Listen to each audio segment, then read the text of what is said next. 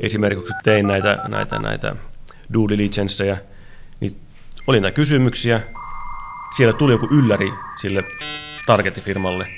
Ne sanoi, että hei, että eipä he tiennytkään, että heillä on tämmöinen kikkula täällä. Mutta meillä on hei tässä jo, tota, niin se on meidän seuraavassa releasessä, se on fiksattu. Ei mun tarvinnut tehdä mitään. Mä no, okei, okay, hyvä.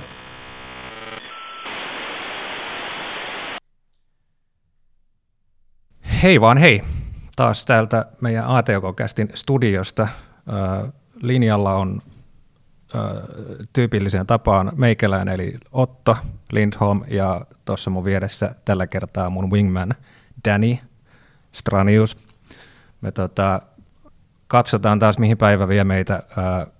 Aiheesta pääsee asiantuntijat kertoa jälleen kerran kohta, mutta mä paljastan sen verran, että kyseessä on ohjelmistojuridiikan syvä pääty, eli, eli tota, lähdekoodit ja lisenssit uskalla väittää, että tässä mennään niin tekniselle ja, ja tota, syvätason alueille, että minä ja Dani ollaan kuunteluoppilaina ja koitetaan ohjata keskustelua ja annetaan viisaampien ihmisten kertoa, miten asiat on. Pitemmittä puheitta, niin voitaisiko antaa itse asiassa ääni meidän vieraille? Joo, lyhyenä totani, alustuksen just näin, että nyt kuulijoilta vaaditaan tarkkaavaisuutta. Aihe, aihe ei ole helppo, mutta aihe on erittäin, erittäin mielenkiintoinen sekä juridisesti, kaupallisesti ja, ja teknisesti. Ja kuten Otto sanoi, meillä on sitä varten täällä kutsuttu aivan maailmanluokan vieraat, vieraat paikalle. Ja minä ja Otto tässä ollaan tämmöisiä täyte, täytemiehiä tänään, että yritämme pysyä itsekin kärryillä. Meillä on ensimmäinen vieras on Martin von Willebrand, asianajaja ja tunnettu arvostettu tekki juristi, joka on ollut erittäin monessa mukana suomalaisessa tekkiskenessä. Kerro lyhyesti Martti, kuka olet, mistä tulet? Kiitos Dani ja hei kiitos kutsusta. Ja tosi hienoa, että IT-oikeuden yhdys on saanut tämän ATK-cast podcastin menemään. Mun mielestä se on tosi hienoa ja kunnia olla vierana tässä näin. Että tota, hauska, hauska olla täällä ja nähdä, nähdä, nähdä teitä. Ja tällainen vähän niin kuin puoli live-tilaisuus tässä äänittämisessä, tämäkin on oma, oma fiiliksissä. Mä oon tosiaankin siis Martti H. Willebrandt ja tekkijuristi ja HH Partnersilla asianajana töissä ja teen siellä niin kuin tekkijuridiikkaa, vedän sitä meidän teknologiapraktiikkaa.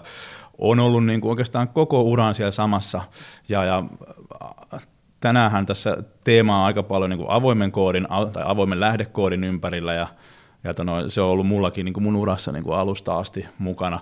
Mä, mä oon työskennellyt monenlaisen teknologiajuridiikan kanssa, mutta että ehkä eräänlainen sellainen niin kuin kärki tai mitä ehkä muut ei ole niin paljon työskennellyt, niin on tämä avoin, avoimen koodin, koodin asiat. Ja toki on ollut vähän niin kuin harrastuneisuutta mulla teknologisesti taustalla, mutta sitten tavallaan tämän niin kuin bisneksen ja tämän dynamiikan, että miten, miten tavallaan avoin koodi, miten se mahdollistaa bisneksen disruptoimista tai, tai muuttamista, uuden, myös skaalautuvan bisneksen tekemistä. Se on ollut sellainen niin kuin kiinnostava, vähän niin kuin sellainen niin kuin pähkinä, mitä tässä on niin kuin koko ajan yrittänyt avaa ja murtaa, ja siinä on vähitellen niin kuin oppinut enemmän ja enemmän, ja tavallaan siellä on paljon tosi kiinnostavia juridisia asioita, mutta siellä on myös, niin kuin, noita niin kuin sanoit Dani, mutta vielä myös, myös yhteiskunnallisia asioita vielä sit siihen niin kuin ehkä, ehkä niin kuin päälle voisi sanoa. Ja, ja en mä tiedä, ehkä tämä on nyt ihan riittävä, riittävä tällainen niin kuin intro tähän. Kiitos. Saanko mä tähän väliin, tota, jotta mä varmasti unohda, mun täytyy tehdä tässä varmaan tämmöinen niin julkinen tota, kiitoksen esittäminen Martinille – Mä luulen, että sä oot ollut yksi olennainen vaikuttaja siinä, että musta on aikanaan tullut jonkinlainen IT- ja tekkijuristi. Se oli nimittäin tuota, 2006 syksyllä, kun mä olin Fuxin niin hiukan väsyneenä edellisen illan bileistä.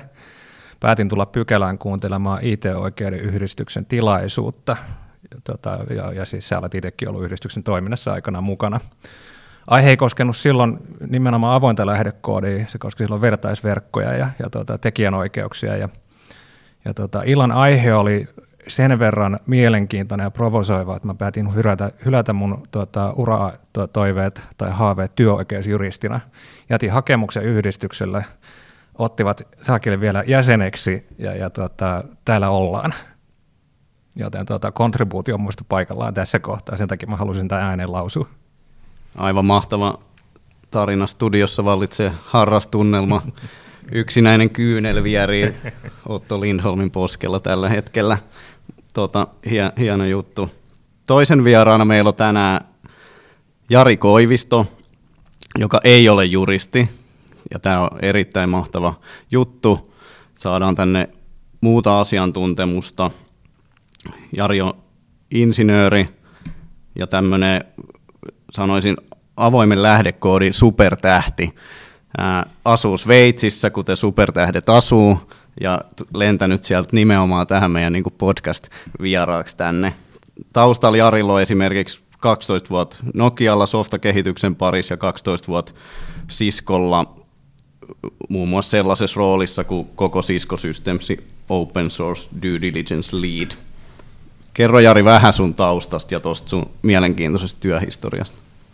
No joo, kiitoksia ensinnäkin tästä kutsusta tänne ja tosiaan Nokialla aika monta vuotta ensin vietin softa-kehittäjänä lähinnä ja sitten siirryin Siskolle 2007, missä sitten noin 2011 vuoden lopulla rupesin tekemään open source due diligence-hommia M&A-puolella, eli Cisco kun ostaa aika paljon firmoja, niin, niin niistä pitää katsoa, että mitä, mitä sitä oikein ostetaankaan. Ja näitä diilejä sitten liidasin noin 50 siinä niin ykkösliidinä ja sitten alun perin laitettiin kaksi ihmistä per projekti, niin sitten kakkosliidinä ollut, niin en edes laskenut niitä, mutta niitä on kymmeniä myös mukana siinä. Että mutta lähinnä tosiaan M&A puolelta ja katsottu, että mitä nämä meidän targettiyhtiöt oikein on mennyt tekemään ja sitten myös, että miten ne heidän tekemiset voidaan fiksaa sillä, että voidaan tämmöisen isompaan korporaatio se, se lähdekoodi ottaa mukaan. Että näillä.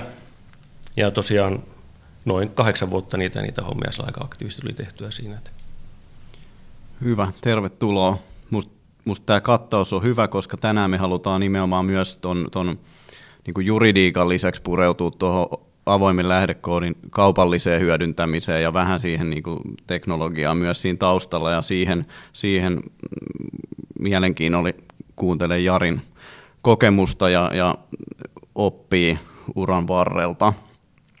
Tota, sitten varmaan lähdetään itse aiheeseen. Me aloitetaan vähän ihan perusteilla, jotta päästään itsekin tähän nyt taas kärryille ja sitten siirrytään siitä koko ajan syvempään päätyy tuossa altaassa.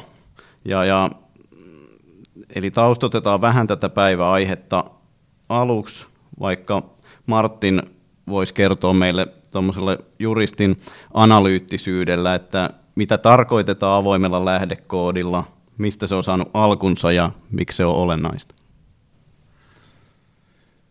No niin, no aloitetaan ihan puhtaalla määritelmällä, että avoimella koodilla tarkoitetaan niin ohjelmistoa, yleensä puhutaan avoimesta koodista, tarkoitetaan nimenomaan ohjelmistoa, jolla on sellainen niin kuin lisenssi, joka sallii sen niin kuin ohjelmiston vapaan käyttämisen, mutta myös vapaan muokkaamisen ja vapaan levittämisen edelleen. Siihen voi liittyä vähän muita ehtoja ja liittyykin, ja ne lisen, sit löytyy avoimen lähdekoodin lisenssejä, jotka on tästä, tästä tota noin, niin tavallaan täyttää tämän määritelmän, mutta joissa on sitten niinku muita eroja, jotka sit voi olla niinku olennaisia sitten muiden takia ja niistä varmaan puhutaan vielä, vielä hetki, mutta tietyllä lailla tämän niin kuin, ö, merkitys voisi ehkä niin kuin nähdä sillä lailla, että, että, että tämä niin kuin nimenomaan tämä vapaa muokkaaminen, vapaa levitettävyys mahdollistaa saada niin kuin inkrementoituvan osaamisen. Eli tavallaan niin kuin meillä on muodostunut nyt meidän niin kuin yhteiskuntaan tällainen ää, digi-infrastruktuuri, ja se perustuu niin kuin hyvin pitkälle tähän niin kuin avoimen lähdekoodin niin kuin perusohjelmistoihin. Joku aika sitten käytti, aika suosittu termi oli niin sanottu LAMP, LAMP, Linux, Apache, MariaDB kautta MySQL tai PHP kautta Python. No teknologiat on vähän mennyt eteenpäin, mutta kaikki nämä on niin kuin se, mitä, vai, mitä Lampiin tilalle tulee, vaikka Apachen tilalle Nginxia tänä päivänä, tai mitä, mitä muuta siellä tulee, niin, niin ne täytyy olla niin kuin avointa, jotta se tavallaan pääsee tähän niin kuin digi-infrastruktuurin asemaan, että kaikki käyttää sitä, kaikki organisaatiot käyttää sitä, ne osallistuu siihen kehittämiseen.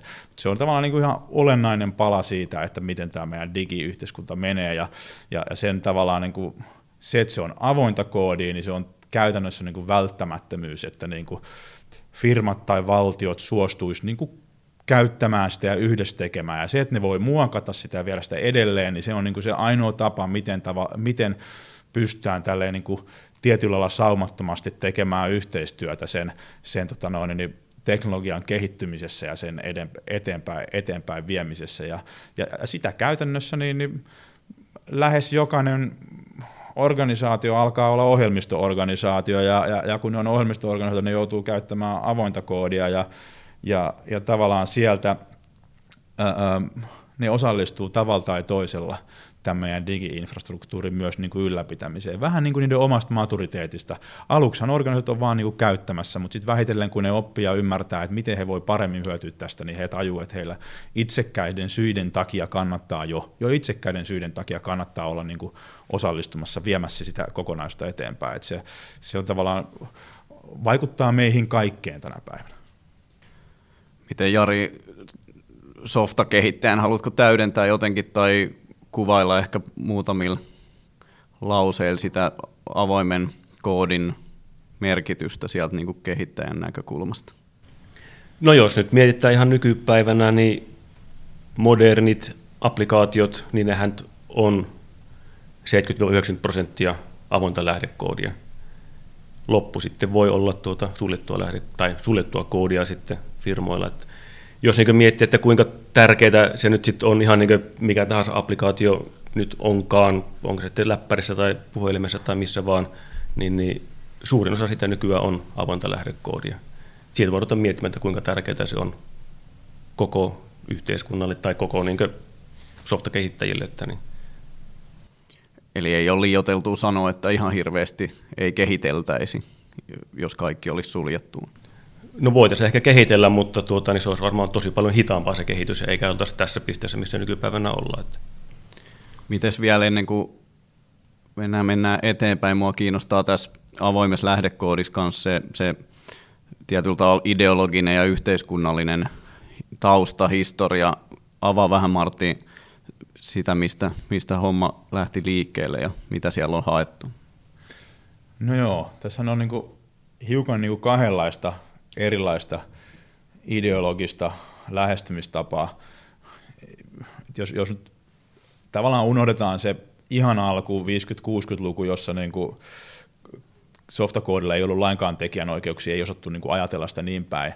Ja tullaan sinne niin kuin 80-luvulla, jolloin, jolloin niin kuin alkoi syntyä tätä koodin sulkemista 70-80-luvulla, äh, ja sitten tavallaan sit siihen niin vastapainona tämä, että, että okei, että jos tekijänoikeutta käytetään ikään kuin yksinoikeuksien kautta estämään koodin kopioimista ja muokkaamista, niin sitten tavallaan niin kuin syntytään vasta, vastavirta. Ensimmäisenä syntytään tavallaan niin kuin yhteiskunnallinen, sosiaalinen lähtökohta, tämä free software-liike, liike, ja joka tavallaan niin lähti siitä, että koodi on niin tärkeää ihmisille, koska se määrittää sitä, miten ihmiset voi tehdä tai toimia, miten yhteiskunta voi toimia. Tämä oli ihan 80-luvulla oli jo tämä ajatus, joka tänään tuntuu niin kuin aika ilmeiseltä.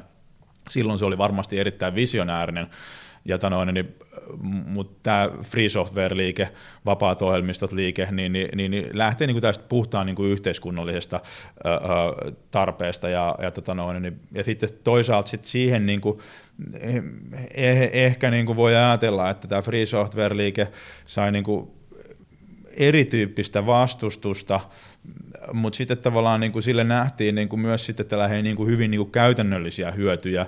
Just mistä puhuin tuosta inkrementaalista kehittämisestä, niin, niin siihen tietynlainen niin kuin vastapariksi tai toiseksi kumppaniksi siihen viereen tuli tämä avoimen lähdekoodin liike, open source-liike, joka syntyi sitten 90-luvun lopulla mun mielestä 98 suurin piirtein tuli se tanoin, niin kuin avoimen lähdekoodin termi, ja, ja sen niin kuin, tavallaan niin kuin ideologinen tausta. Enemmän niin kuin just nimenomaan tämä kehittämisen parantaminen, tämä tietynlainen niin kuin, ö, yhteistyö, sen mahdollistaminen, niin kuin se, että miten tämä niin kuin,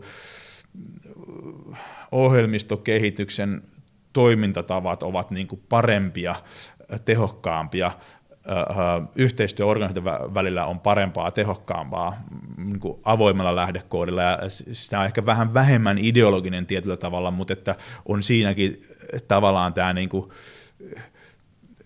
hyvän tekemisen, hyvän tehokkuuden, niin kuin, joka voi ajatella niin kuin, myös muuten kuin myös laajemminkin kuin tavallaan puhtaan niin kuin yhden organisaation omista eduista käsin. Et tavallaan nämä kaksi, että, että, että yhteiskunnallinen merkittävyys sitten tavallaan tämä ohjelmiston kehittämisen niin kuin paremmuus, niin, kuin, niin näillä, näillä niin kuin ideologisilla ajureilla tässä ollaan niin kuin menty. Ja ne on mun mielestä yhäti tänä päivänä on niin kuin, kumpikin näistä on, on niin kuin elää ja tietyllä lailla mun näkökulmasta niin kuin voi, voi hyvin. Et, et toki tähän niin kuin tänä päivänä esittää on monia niin kuin huolia ja varmaan niihinkin tässä palataan, palataan vielä, mutta tota noin, niin, niin, niin Voisiko tuohon vetää, että ne olisiko niin FSF enempi semmoinen ideologinen ja sitten OSI tai OSI enempi tämmöinen bisnesorientoitunut? Näin varmasti, että Free Software Foundation, joka yleensä on tämä siis Jenkki-organisaatio, löytyy suomalainen organisaatio, ei suomalainen, no eurooppalainen, no melkein suomalainen, niin, niin Free Software Foundation Europe, joka tavallaan on sisarjärjestö, ei oikeudellisesti mitenkään kytkeksissä tähän niin kuin Jenkki, Jenkki-organisaatioon, ja sitten tämä OSI, eli Open Source Initiative, ja, ja ylläpitää muun muassa avoimen koodin määritelmää, joka on niin kuin monessa, monessa paikassa käytetty. FSFlläkin on avoimen koodin määritelmä, hiukan eri lailla kirjoittu, mutta käytännössä tarkoittaa sama asia. Mä mietin, että miten tätä juoksuttaisiin eteenpäin. Aika loogisesti seuraava silta, mitä voisi kysyä, on, on tavallaan se, että miten, miten, miten te avaisitte niin kuin meille, mun kaltaisille, Danny, Danny, mun ja Danin kaltaisille tällaisille niin kuin, tota, common sense juristeille tota, sen, että, että minkälaisiin mä oon ymmärtänyt niin, että niin kuin tavallaan ideologisen ehkä positioiden kautta sitten tämä lisenssiperhe, mitä tuolta löytyy, niin, niin tietyllä tavalla sitten rupeaa jakautumaan niin kuin erilaisiin ryhmiin tai skaalaan tai miten se nyt sitten haluaa ajatella. Mutta et, et meidän niin kuin ehkä ammatissa niin aika usein kuulee puhuttavan tietysti GPLstä ja niin kuin sen, sen niin kuin virusvaikutuksista. Niin kuin tietysti negatiivista konnotaatiosta, mitä niin kuin liittyy tiettyihin avoimen lähdekoodilisensseihin, mutta aika usein mä huomaan, että puhutaan ihan muutamasta lisenssistä, niin osaatteko te avata, että suurin piirtein, että minkälaisia, noin kategorisesti erilaisia nyt sitten ihan lisenssejä löytyy ja tavallaan mistä ne erot koostuu? Pitääkö mun tässä vaikka jatkaa tästä? No joo, siis lisenssejä, niitähän on periaatteessa kahdenlaisia. Toinen on niin no copyleft, eli ei copyleftia, en tiedä mitä se suomeksi lieneekään, ja toinen on sitten on nämä copyleft-lisenssit, ja, ja sitten puhutaan copyleft-lisenssit, sitten vielä jakaantuu niin heikko copyleft ja vahva copyleft, weak copyleft ja strong copyleft-lisenssit. Ja just nämä, niin nämä, mitä mainittiin, nämä virallisuudet, ne liittyy lähinnä siihen strong copyleft, eli vahva copyleft-lisenssiin, mikä tarkoittaa sitä, eli jos nyt joku ottaa sen strong copyleft palikan, liittää sen omaan koodiin, niin siinä se virallisuus tarkoittaa sitä, että se oma koodikin pitää lisenssoida sillä samalla vahvalla copyleft-lisenssillä. Voin katsoa tätä GPL esimerkkinä sitä sitten. Että Saanko mä tehdä tähän nyt väli, väliheiton? Eli, eli mua tämä virallisuustermi niin nyppii. Ai virusvaikutus. Vi, niin, just virusvaikutus nyppii. Ja tavallaan niin se nyppii mua sen takia, että mä, mä mä tietenkin olen elänyt tämän open sourcen kanssa ja toki tukenut sitä bisnestä ja mua nyppii sen negatiivinen asia siinä, mutta mut se ei ole niin kuin ainoa, vaan toinen mikä siinä nyppii niin on se, että se on niin kuin juridisesti, niin kuin jos oikeasti analysoidaan tekijänoikeuden kautta ja miten se toimii, niin se on vaan niin kuin väärä. Siinä on tavallaan, niin kuin, ja totta kai se termi on vielä, se esiintyy ja, ja sillä niin kuin historia on niin kuin tota, niin kuin tota noin, toi Steve Ballmer, Microsoftin silloinen pääjohtaja, taisi vuonna 2002 tai 2003 käyttää tällaisessa jossakin julkilausumassaan niin kuin nimitti Linuxia syöväksi. Ja, tota noin, ja tässä on sellainen, niin kuin, ja siitä on lähtenyt niin kuin tällainen niin kuin leviävä, niin, niin siitä on lähtenyt tällainen niin kuin, lobbausviesti, ja tämä on niin kuin ennen kaikkea, tämä koko termi on niin kuin tavallaan lobbausviesti, kun tavallaan, jos mä juridisesti, se mikä siinä on väärin, niin on se, että että, että nythän tämä lisenssikategorisointi ja toi niin kuin jaottelu oli just, just noin, toi on niin kuin ehkä se mielekkäin jaottelu, mikä kannattaa esittää, että meillä on näitä copyleft-lisenssejä ja ei copyleft-lisenssejä. Tai jotkut sanoo suomeksi vastavuoroisuusvelvollisuus niin kuin tästä copyleftistä, ja, ja no, niin, mutta copyleft on aika hyvä, hyvä, hyvä, hyvä termi kyllä käyttää, siitä sinänsä, ja tätä, mutta sitten tavallaan tämä velvollisuus on tosiaankin on niin, että jos käytät vaikka GPLn alasta softaa, ja sitten sä aiot jakaa edelleen sitä samaa GPL alasta softaa, ja sä oot yhdistänyt siihen jotain sun omaa koodia, niin jotta hän saat jakaa sitä kokonaisuutta edelleen, niin sitten siinä GPL-lisenssissä on ehto, että hei, että jotta sä voit jakaa tämän meidän koodi, kun sä oot yhdistänyt sen omaas, niin, niin, niin, niin sun pitää oma koodi siltä osin, kun se on niin kuin johdannaista tästä GPL-koodista tai ne muodostaa yhteisen niin kuin johdetun teoksen, niin sun pitää jakaa se, jakaa se tota noin, niin myös sillä GPL-lisenssillä. Tämähän on hyvin loogista niin kuin suomeksi sanottuna, että koska sä oot itse hyödyntänyt sitä avoimuutta, niin sä et voi sulkea sitä ovea tietyllä tavalla seuraavalta. Tästähän tässä on kysymys. Siitä siinä nimenomaan on kysymys, että tavallaan niin kuin se, ikään kuin se yhteiskunnallinen ajatus siitä, että se mikä on ollut se avointa, niin että se tavallaan säilyisi avoimena, jos sitä kehitetään edelleen ja tuo hyvin läheisesti sen kanssa tekemisissä, niin myös se edelleen kehitetty osa pitäisi olla niin kuin avointa.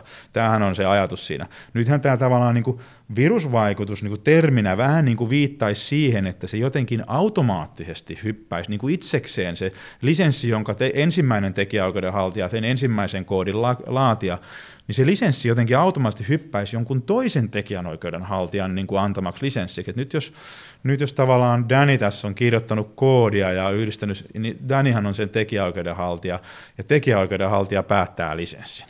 Ja nyt tavallaan, niin kuin jos Danny on käyttänyt jotain GPL-koodia siellä, ja sä päätät omalle koodille vaikkapa suljetun lisenssi, ja sitten sä yhdistät ne jotenkin. Ja sanotaan vaikka, että se olisi yhdistetty sellaisella tavalla, että että et sen GPL-koodin ehtojen mukaan, jotta sä voit jakaa sitä kokonaisuutta, niin, niin sun pitäisi, tota, sun pitäisi tuota, se, se jakaa GPL-koodilla, GPL-lisenssillä se koko kokonaisuus, niin e, sehän johtaa siihen, että sä tulet, jos sä et tee niin, niin sä tulet loukanneeksi sen ensimmäisen tekijänoikeuden haltijan sitä tekijänoikeutta.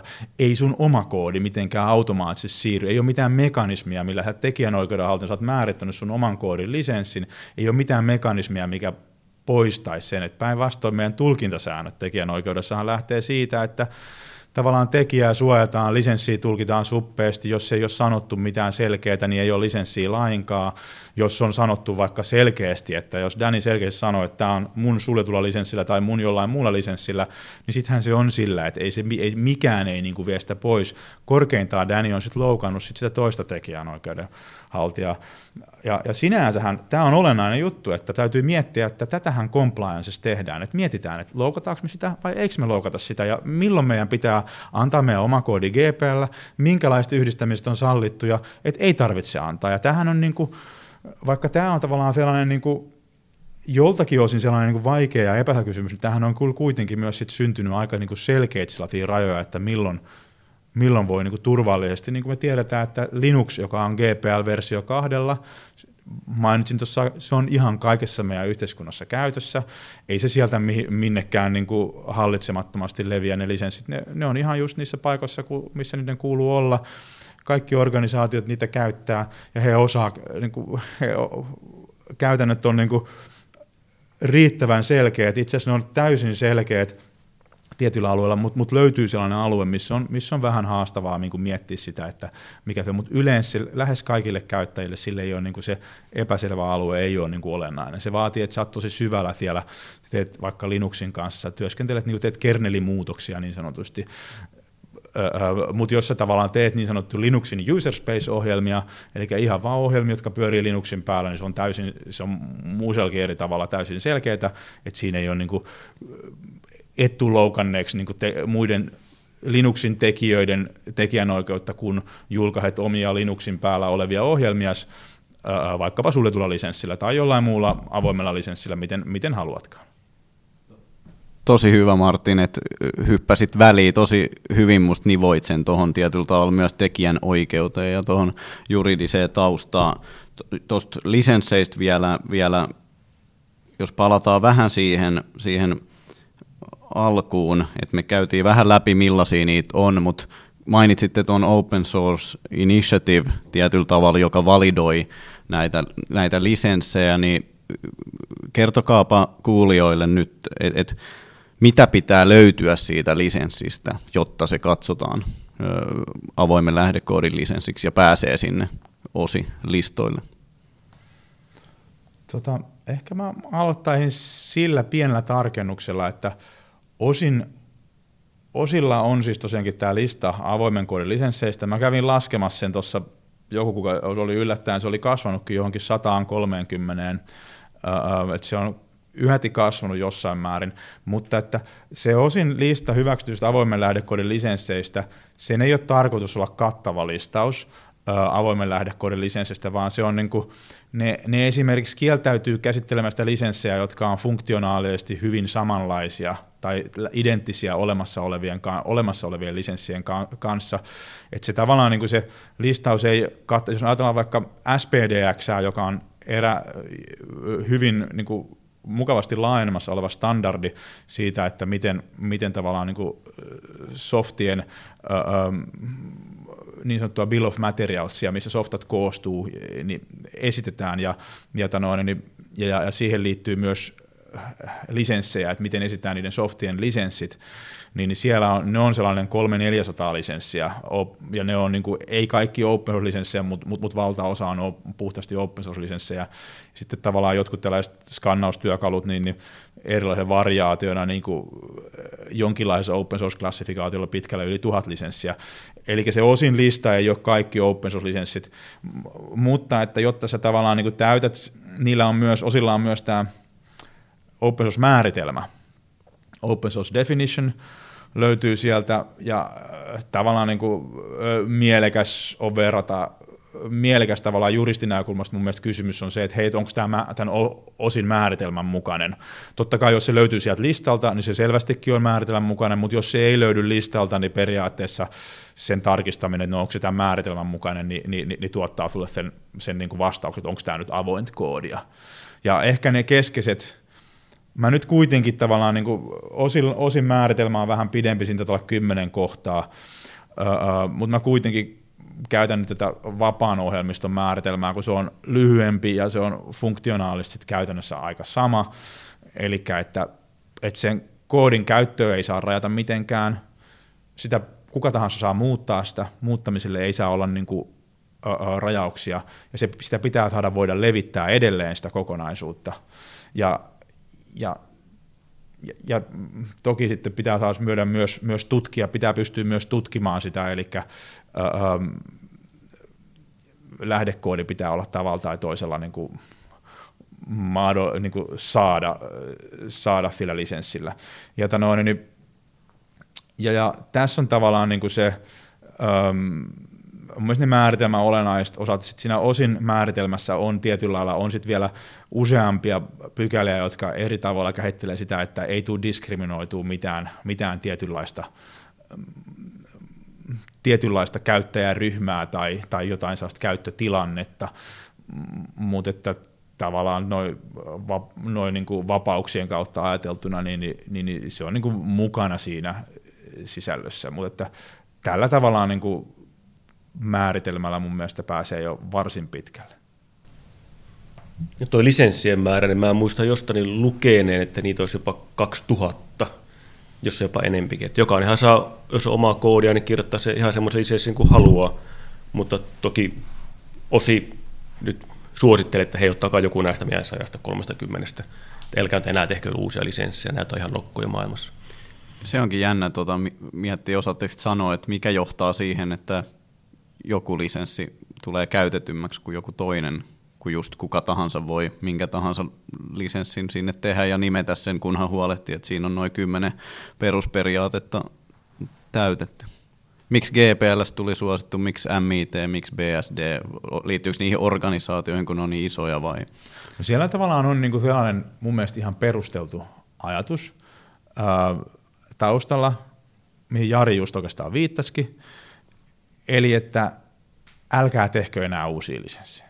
Koska, koska tavallaan löytyy niin kuin funktionaalisesti niin kuin riittävästi jo, ja tavallaan aina kun tulee uusi lisenssi, niin siitä tulee niin kuin ihmisille työtä, että nyt, no mitä tämä lisenssi nyt tarkoittaa, onko tämä nyt määritelmän mukainen, mitä nämä pykälät tarkoittaa, jos saat funktionaalisesti ne sun tavoitteet täytettyä, jollain olemassa olevalla lisenssillä, niin mielellään käyttäkää niitä, koska sitten se helpottaa niin kuin sitä, sen lisenssin ymmärtämistä ja sen ymmärtämisen nopeutta sitten myöhemmin. Ja tänä päivänä niin kuin nämä automaatioratkaisut yleistyy, millä niin kuin pyritään niin kuin ymmärtämään näitä lisenssejä eri tavoilla niin kuin automaattisesti, ja esimerkiksi tämä SPDX-standardi on tuonut sehän standardin tavan, miten, sä voit, niin kuin, miten, miten voi niin kuin vahvasti ilmoittaa jokaisen tiedoston alussa, että tarkalleen, että tämä on lisenssioitu just tällä lisenssillä, ja sitä voi kone lukea sitten automaattisesti, ja, niin, niin, niin sitten kun tulee kaikenlaisia uusia lisenssivariaatioita, ja toi 2000 lisenssiä, niin tosiaankin löytyy kaikenlaisia variaatioita, vähän miten sä lasket yhteen lisenssejä, lisenssien versioita, ja niihin liittyviä tällaisia niin poikkeus, tai lisäsallimispykäliä, niin, niin, niin, niin niiden yhdistelmiä, niin tosiaankin siellä pääsee niin kuin isompiin lukuihin varmaan kuin tuohon 2000, ja mutta että mutta että tietyllä lailla niin kuin, ehkä siellä taustalla on just tämä ajatus, että, että olisi kaikille helpompaa, jos nyt lisenssejä ei olisi hirveästi lisää. Että meillä oli sellainen niin kuin 2000-luvun alussa oli sellainen vaihe, kun jokainen firma halusi tehdä omaa nimeään kauttavan open source-lisenssin, ja, ja, ja toivottavasti siihen ei tarvitse niin sillä palata, että se, se on niin kuin ehkä vähän niin kuin turha. Sitten toinen on, että kyllä tämä on niinku yksi juttu, mikä on taustalla, mutta kyllä toki tuolla, mitä hän sanoit, että, että kun joku merkittävä projekti valitsee jonkun lisenssin, niin silloin niin kuin, silloin niin kommunikoitu viestintävaikutus ja sitten se tavallaan niin kuin voi johtaa sen lisenssin niin kuin arvostuksen lisääntymiseen ja niin poispäin. Ja, ja, ja esimerkiksi niin kuin se, että Linus valitsi aikanaan GPLn kernelin, kernelin julka, ensimmäisen version lisenssiksi vai olko toisen version lisenssiksi joskus silloin 90-luvun alussa, 91 taisi olla, niin, niin niin, niin, niin, niin sillä varmasti on niin kuin ollut iso, iso merkitys myös sit siihen kokonaisuuteen. Voi tietenkin toisinpäin argumentoida, että GPL-lisenssi oli kiinnostava ja se tavallaan niin, niin, tietyssä ryhmässä niin kuin sitten kans promos sitä softaa. No, mä itse ehkä ajattelen niin, että lopulta tässä on kysymys kuitenkin sit niin kuin ohjelmistoista, että ohjelmistot on hyviä tai huonoja, ja sitten niillä on niin kuin erilaisia, voi olla niin kuin lisenssejä, että jos se ohjelmisto ei ole hyvä tai huono, niin sit lisen, jos se ohjelmisto on huono tai ei ole niin kuin sopiva tilanteeseen tai, tai tavallaan sille ei ole niin oikein käyttöön, niin sillä lisenssille ei kyllä ehkä ole, sit niin kuin, et ei se lisenssi sitä niin kuin fiksaa. Et se on kuitenkin sit vaan niin kuin juridinen, juridinen työkalu siinä päällä, että kyllä se, kyllä se kuitenkin ohjelmistosta pohjimmiltaan on kysymys. Mä, tota, mä haluaisin esittää yhden kysymyksen. Mä tajusin tässä niin kuin juuri, juuri tätä kuunnellessa, että mulla on tuhannen taalan paikka esittää sellainen kysymys, joka on palannut aika monen meitä pöydälle niin kuin vuosikausia toistuvasti. Ja nyt kun tässä on niin kuin pöydän toisella puolella on kaksi niin kuin avoimen lähdekoodin ammattilaista, mutta sen jälkeen niin kuin vielä lisäksi toinen niistä, nyt mä lokeroin teidän oikein, niin kuin oikein tarkoituksella, toinen on juristi ja toinen on insinööri. Niin tota, tässä viitattiin jo tuohon niin kuin, niin kuin ohjelmistojen tai lähdekoodien yhdistämiseen tämän niin kuin, tota, copyleft-vaikutuksen ja, ja tämän niin kuin analyysin alla.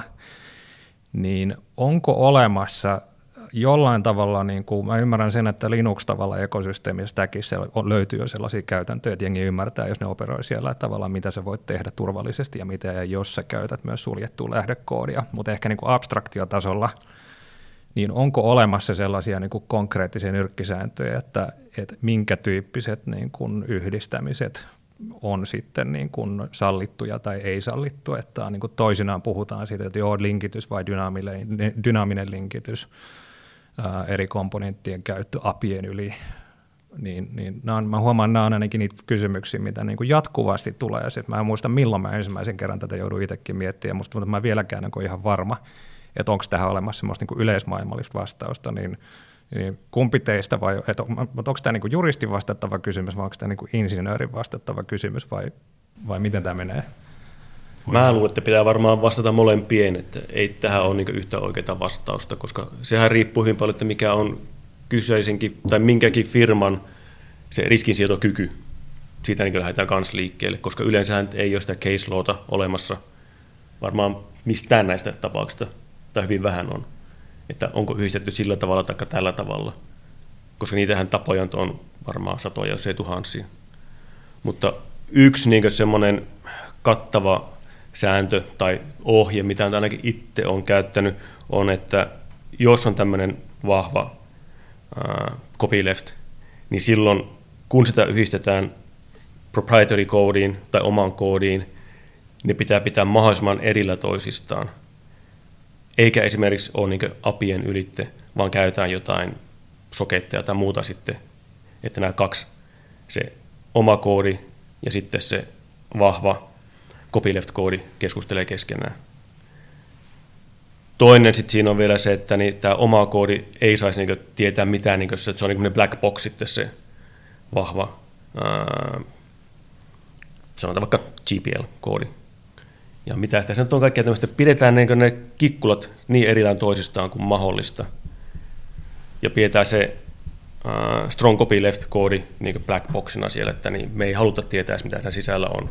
Vaikka me tietenkin voidaan nähdä se lähdekoodi, mutta pidetään se sillä niin semmoisena omana niin boxinaan vaan siellä, jonka palveluita käytetään sitten vaikka sokettien ylittä.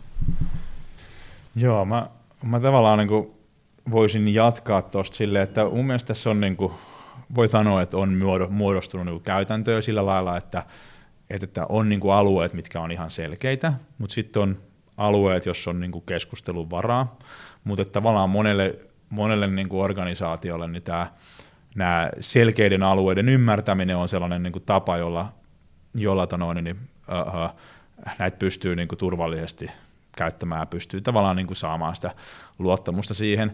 Se, että on totta, että tämä niin kuin mitään kattavaa case lawta ei sinänsä ole, mutta että meillä on niin kuin kuitenkin useammanlaisia niin kuin lähteitä.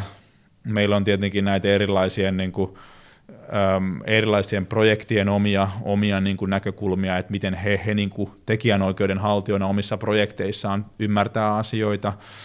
Meillä on tota, noin, sitten joidenkin lisenssien laatioiden niin kuin näkökulmia, että miten niin kuin asioita ymmärretään.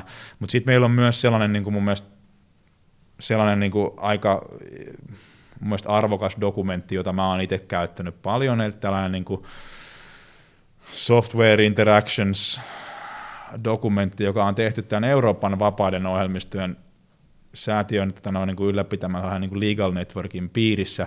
Ja se on sitten julkaistu ja se on nyt tavallaan julkaistuna tuolla, se on vuonna 2010 mun mielestä julkaistu. Mulla oli niin kuin sinänsä, oli hienoa, että mä sain olla kanssa siinä mukana sitä tekemässä, mutta siinä oli, mukana oli tekemässä noin kuitenkin sitten 15 20 ihmistä, puolet ehkä vähän reilu puolet juristeja, vähän reilu puolet tota noin, niin community-edustajia, insinöörejä, ja, siinä on käyty läpi erilaisia interaktiotapoja. Ja tämä dokumentti on sellainen niin 78-sivuinen pläjäys, jossa on niin kuin määritelty, kaik, määritelty pitkiä pätkiä, on käyty läpi erilaisia interaktiotapoja. Varmaan olisi erilaista jotain päivitettävää siinä, mutta se on tällä hetkellä saatavissa mun mielestä tällainen niin kuin Jolts, tällainen niin kuin, uh, um, journaalin, niin kuin, Jolts, journaalin tota noin, niin kuin, um, siellä on kaveri kuin Malcolm Bainin kirjoittama, mä oon kirjoittanut siitä prosessista yhdessä lyhyen artikkelin, mutta sen alaviitteistä löytyy, niin kuin, se Jolts ylläpitää sitä, sitä tavallaan niin kuin interactions-dokumenttia saatavilla, mutta karkeasti sieltä löytyy tällainen, niin kuin, mitä tuossa Jari, Jari tota noin, niin kuin, että on ihan selvää, että jos saatat koodin, ja sä suoraan sitä koodia lähdet muokkaamaan, puhutaan nyt vaikka tästä GPLstä, joka on tavallaan niin kuin kiinnostavin kysymys, tai monelle, niin kuin, että sitten kun ne saa sen GPL jäsennettyä, niin sitten okei, no nyt mä pystyn jäsentämään kaikki nämä muutkin, niin kuin tavallaan avaa sen blogin tavallaan siitä. Mutta että, että jos sä suoraan lähdet muokkaa sitä koodia, GPL-koodia ja teet sinne muokkauksia, niin kyllä ne nyt on, niin kuin, että jos sä aiot edelleen jakaa sitä, niin se täytyy olla GPL, se on niin kuin ihan niin kuin selvää. No sitten kysymys, että jos sä niin sanotusti staattisesti linkität. Nyt on tietenkin erilaisia kehitysteknologioita, ja nyt mä puhun ehkä vähän tällaista niin kuin Linux, C++-termeillä, mutta mut näihin löytyy sitten niin kuin vastaavuuksia, sit jos mennään tänne tota noin JavaScript, Java, Java, Java, Java-maailmaan, mutta että, ettei mene hirveän pitkäksi, niin pitäydytään tässä näin, niin sitten jos on tavallaan staattista linkittämistä, että sulla on niin kuin, muodostaan yksi binääritiedosto ja asiakkaalle jaetaan binääritiedosto sinne saman binääritiedoston sisälle, on mennyt se GPL-komponentti ja sun suljettuu koodi, niin kyllä, kyllä niin kuin melkein kaikki on sitä mieltä, että nyt ne on siinä samassa binääritiedostossa, löytyy jotain argumentteja ehkä, että voisi väittää, mutta kyllä niin kuin, kun kun tehdään poliisityötä yrityksille, niin kaikki yritykset käytännössä laittaa omaan poliisityöhönsä, että jos on staattista linkittämistä, niin ollaan sitä mieltä, että jos siellä on GPL, niin se kokonaisuus pitää sitten jakaa GPL, että omat koodit, jos halutaan silleen tehdä, niin, niin sitten laitetaan GPL eteenpäin se. Sitten dynaaminen linkittäminen tarkoittaa sitä, että sinne asiakkaalle menevään, jos asiakkaalle menee nyt sitten joku tapa, missä on koodia, niin jos siellä on kaksi eri binääritiedostoa vaikka, toinen on niin sanotusti, että ajonaikaisesti sitä kutsutaan sitä binääritiedostoa, ne ladataan samaan niin kuin, samaan niin kuin muistiavaruuteen ja sitten niitä ajonaikaisesti tavallaan käytetään, sama prosessi käyttää niitä, niin niin, niin, niin tässä on sit, täältä löytyy sitten ehkä enemmän, saattaa löytyä variaatioita, mutta silti sanotaan, että kyllä kaikki organisaatiot lähtee niin kuin siitä, että että tämäkin on niin kuin, tavallaan tässä GPLn niin kuin, toimintavan piirissä, mutta sitten täällä voi löytyä joitakin, niin kuin, voi löytyä joitakin erikoistapauksia ja joitakin tilanteita, jossa niin kuin, tämä ei enää ole ihan niin kuin selkeä, mutta että mutta mut, mut, niin tavallaan turvallinen tapa lähteä siitä, että nämäkin niin kuin Sitten sit se tavallaan se seuraava kategoria on, että, että sulla on kaksi eri prosessia. Eli tavallaan niin kuin tietokoneessa on käynnissä yksi sovellus ja sitten on käynnissä toinen sovellus. No vaikka tämä yksi sovellus, yksi sovellus niin kuin pyytää sitä toista sovellusta, voi vaikka skriptin kautta tai muuten konvertoimaan niin audiofailin johonkin toiseen formaattiin. Tämä toinen sovellus, se mitä se tekee, niin se sillä pyynnön seurauksena se käy hakemassa audiofailin ja sitten konvertoi sen johonkin toiseen formaattiin ja sitten se palauttaa sen audiofailin sinne ja sitten kertoo, hei mä tein sen homman loppuun. Ja sitten tämä toinen prosessi jatkaa sen tekemistä. Niin tässä on nyt sellainen niin kuin kahden niin kuin eri prosessin tapahtuma, niin että et, et tällöin nämä niin kuin yleinen käsitys on, että nämä mielletään, että nämä on siinä määrin erillisiä, että nämä ei nyt muodosta yhtenäistä teosta. Nämä tekee niin kuin, nämä tavallaan toimii yhteen nyt sitten tässä tapauksessa tämä skript, skriptaustavalla. Nyt voi tehdä, olla monenlaisia muitakin yhteentoimivuuksia. Toinen tapa, että sulla on verkkosivusto ja sitä kutsutaan standardin HTTP-rajapinnan yli, niin, niin, niin, niin se on ihan niin standardoitu rajapinta, ei tietenkään niin kuin ne muodosta se selain, joka sitä kutsuu, tai sovellus, joka sitä kutsuu, niin ei tietenkään muodosta yhtenäistä teosta sen niin kuin tavallaan vastaavan sovelluksen kanssa. Ne on sillä lailla erillisiä, että, että, että GPL ei, GPL ei edellytä, että jos niitä yhdessä jaeltaan, niin että ne pitäisi olla samassa, samassa tota noin, niin, samassa tuotanno, samalla lisenssillä, mutta että näitä sitten tavallaan niin kuin erilaisia erillisenä toimi, selkeästi erillisen toimimisen tavallaan niin kuin toimintatapoja, niin on sitten tosi paljon, koska niin kuin tietokoneita voi, ohjelmistoja voi kehittää niin sillä tavalla, mutta että sieltä löytyy niin kuin, siinä vaiheessa, kun puhutaan eri prosesseista ja ne niin kuin jollakin todennäköisesti jollakin standardoilla läpinäkyvällä tavalla keskustelee keskenään, niin sit puhutaan, silloin ollaan mun mielestä alueella, jolla puhutaan niin kuin järjestelmien välisestä yhteentoimivuudesta, ja, ja silloin niin kuin ollaan niin kuin selvästi ulkopuolella tästä, tästä tavallaan niin copyleft, copyleft-vaikutuksesta. Eli se viraalivaikutus sitten ei enää tuu sitten ylitte.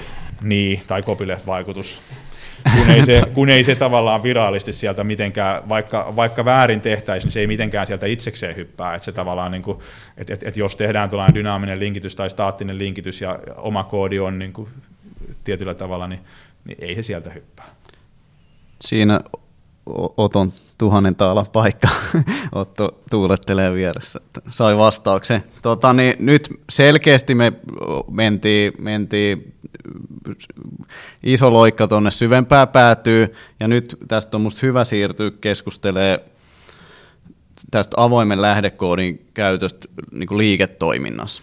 Ja mua, mua, tai usein se keskustelu, kun puhutaan sit open sourceista ja avoimesta lähdekoodista, se jää just, se menee joko tosi tekniseksi, tai sitten se saattaa jäädä tosi juridiseksi, että puhutaan vaan noista lisenssiehdoista, tai mikä se copyleft ja tämä, ja, ja usein ei kuule suoraa keskustelua siitä, että miten avoint lähdekoodi sitten hyödynnetään liiketoiminnassa. Ja tässä on vähän jo nostettu eh, Martinin toimesta esiin tätä, tätä mikä muakin on häirinnyt niin kuin jo monta vuotta, että se keskustelu open sourceista on jotenkin usein aika niin kuin riskisävytteistä ja semmoinen yleinen näkökulma helposti tuntuu olevan, varsinkin tuolla niin kuin yritysmaailmassa, että kun mainitaan avoin lähdekoodi tai open source, niin se, se nähdään helposti riskinä. Ja red flagi nousee pystyyn ja tietyllä tavalla aletaan miettiä sitä, että mitä, mitä negatiivista tästä, tästä saattaa niin kuin aiheutua. Ja tätä stigmaa mä haluaisin hieman niin kuin, tota, purkaa ja keskustella si- enemmän ehkä näistä niin kuin mahdollisuuksista, joita tämä, tämä avoin lähdekoodi kuitenkin koko ajan tarjoaa yritykselle ja sit mitä se vo, voisi tarjoa. Ja sitten toki tuohon niin ehkä tuommoiseen niin riskisävytteiseen ja, ja, ja negatiivissävytteiseen fiilikseen. Kyllähän se on totta, mitä Martin tuossa nosti, että jos puhutaan virusvaikutuksesta, niin se, se ei niin kuin herätä varsinaisesti semmoista niin kuin positiivista ö, tunnelatausta. Mutta miten, ihan nopeat Jari, onko se avoin lähdekoodi uhka vai mahdollisuus? Kyllä mä sanoisin ehdottomasti se on mahdollisuus eikä uhka, koska nykypäivänä, niin kuin oli jo puhetta tuossa aikaisemmin, niin ei ole enää ohjelmisto, missä ei olisi avointa lähdekoodia. Totta kai se lisenssit pitää ottaa vakavasti ja varsinkin kun ruvetaan jakamaan sitä tuotetta, niin se on sitten, että ne pitää olla niin hoidettu kunnolla ja on ne s ja muut sitten siellä olemassa – mutta tuota, ei nykypäivänä enää kenenkään kannattaisi yrittää tehdä ohjelmistoja, missä ei käytetä avointa lähdekoodia. Just näin. Ja, ja mä oon Martti aikaisemmin kuullut, sulla on musta hyvä tämmöinen viiskohtainen kategorisointi tietyllä tavalla yrityksen maturiteettivaiheista open sourcein käyttöön ja avoimen lähdekoodin suhtautumiseen liittyen. Musta olisi hyvä käydä tämä, miten sä näet, miten tämmöinen niin kehityskulku kulkee tyypillisesti? Joo, kiitos, että vaihdoit tätä aihetta. Päästiin tätä noin positiivisempaan, positiivisempaan noin aiheeseen. Et ei, ei, tämä on just näin, että et, et mä, oon, niin, mä oon tässä tavallaan niin kuin uran aikana kerännyt seuraamaan erilaisia organisaatioita ja miten ne on niin kuin tavallaan oppinut ja miten ne on mieltänyt avoimen koodin ja miten se tavallaan niin kuin hyödyntäminen on siellä edennyt. Ja, ja, tonoin, ja mä sitten sitten on joku viitisen vuotta, kun mä törmä, törmäsin tällaisen niin kuin, itse asiassa Sony Mobilein tekemään tällaisen julkisesti saatavilla olevaan tällaisen tonoin, avoimen koodin niin kuin strategiseen maturiteettimalliin. Ja, ja sen tavallaan tarkoituksena on kuvata se, että mikä on niin kuin organisaatioiden kypsyys avoimen koodin niin kuin käyttämisessä ja si, tavallaan niin kuin näyttää siitä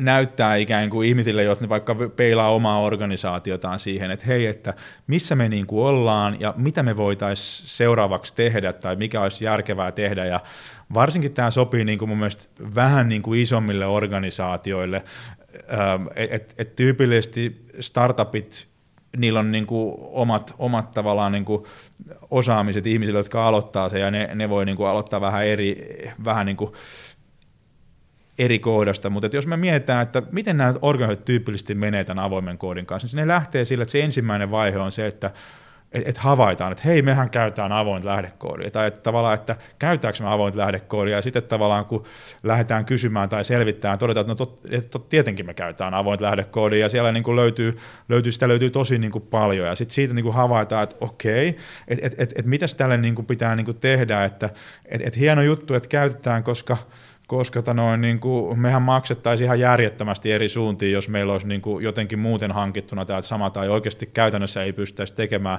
Et pakkohan meidän on käyttää, että, että, että jos joku, joku saattaa niin kuin vielä ehkä joku aika takaperin, että kielletään avoimen lähdekoodin käyttö, se on tänä päivänä niin kuin, uhka tai mahdollisuus, niin se on mahdollisuus kautta välttämättömyys tavallaan, niin kuin siihen ei, niin kuin, ei sellaiseen enää ole mahdollista, sä, vaan niin kuin, sä et vaan elä tässä maailmassa, jossa kuvittelet, että et, et, et, et voit, voit olla käyttämättä, että, että, että, että, että siinä mielessä awarenessin syntyminen, niin okei, se on kyllä niin kuin nyt useammassa paikassa niin kuin on. Sitten se tavallaan johtaa siihen, että siihen toiseen vaiheeseen aletaan miettimään, että no, miten me nyt sitten käytetään. Ja tässä vaiheessa ikään kuin ne riskien pohdinta ja riskien hallinta on sellainen aika keskeinen niin kuin tavallaan teema, että tota, että okei, määritellään näitä prosesseja ja toimitaan niin kuin tietyllä systematiikalla ja opitaan ja opitaan, että mitä nämä lisenssit tarkoittaa, miten niitä saadaan käyttää ja, ja luodaan niin kuin jonkinlainen poliisi tai guideline, että hei, että meillä niin kuin tällä tavalla käytetään ja,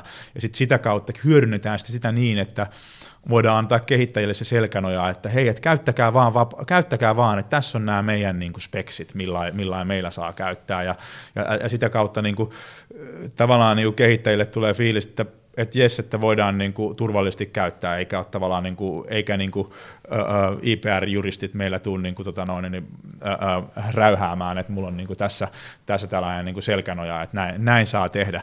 Ja sitten sit, kun siinä mennään eteenpäin, niin sitten seuraava askel on se, että kun, kun käytetään enemmän, niin, niin kyllä ne kehittäjät on jo varmaan ollut kerjäämässä, että, että saataisiko me niin kuin, kontribuoida tuonne projektiin. Ja, ja sitten se IPR-juristi ihmettelee siellä, tai joku muu manageri ihmettelee, että tämähän on meidän IPR, että miksi me annetaan tätä ulospäin, ja ne ei heti tajua, että se on niin kuin itsekkäistä syistä järkevää kontribuoida se koodi sinne tota noin, niin kuin niihin projekteihin, mitä käytetään, koska se on ylläpidollisesti vaan niin kuin helpompaa. Mutta tämä on se seuraava maturiteettivaihe, että tullaan siihen niin kuin maturiteetin siihen vaiheeseen, että et, et osataan se niin kuin koodin käyttäminen ja alla, aletaan myös kontribuoimaan sinne ja tavallaan niin kuin juristitkin oppii siellä ja tässä yhteydessä niin kuin siirrytään vähän sieltä insinöörien hallitsemasta prosessia ja poliisien maailmasta, me siirrytään vähän sinne business, business, business tavallaan niin kuin maailmaan, että siellä tulee niin kuin mukaan, että miksi me annetaan meidän IPR ulkopuolelle, miksi paras tapa hyödyntää meidän IPR on, on antaa se avoimella, avoimena koodina ulo, ulkopuolelle, ja bisnesmiehet joutuu niin kuin miettimään, että mitä tämä niin kuin tarkoittaa, mikä tämä meidän relaatio tähän niin kuin ympäröivään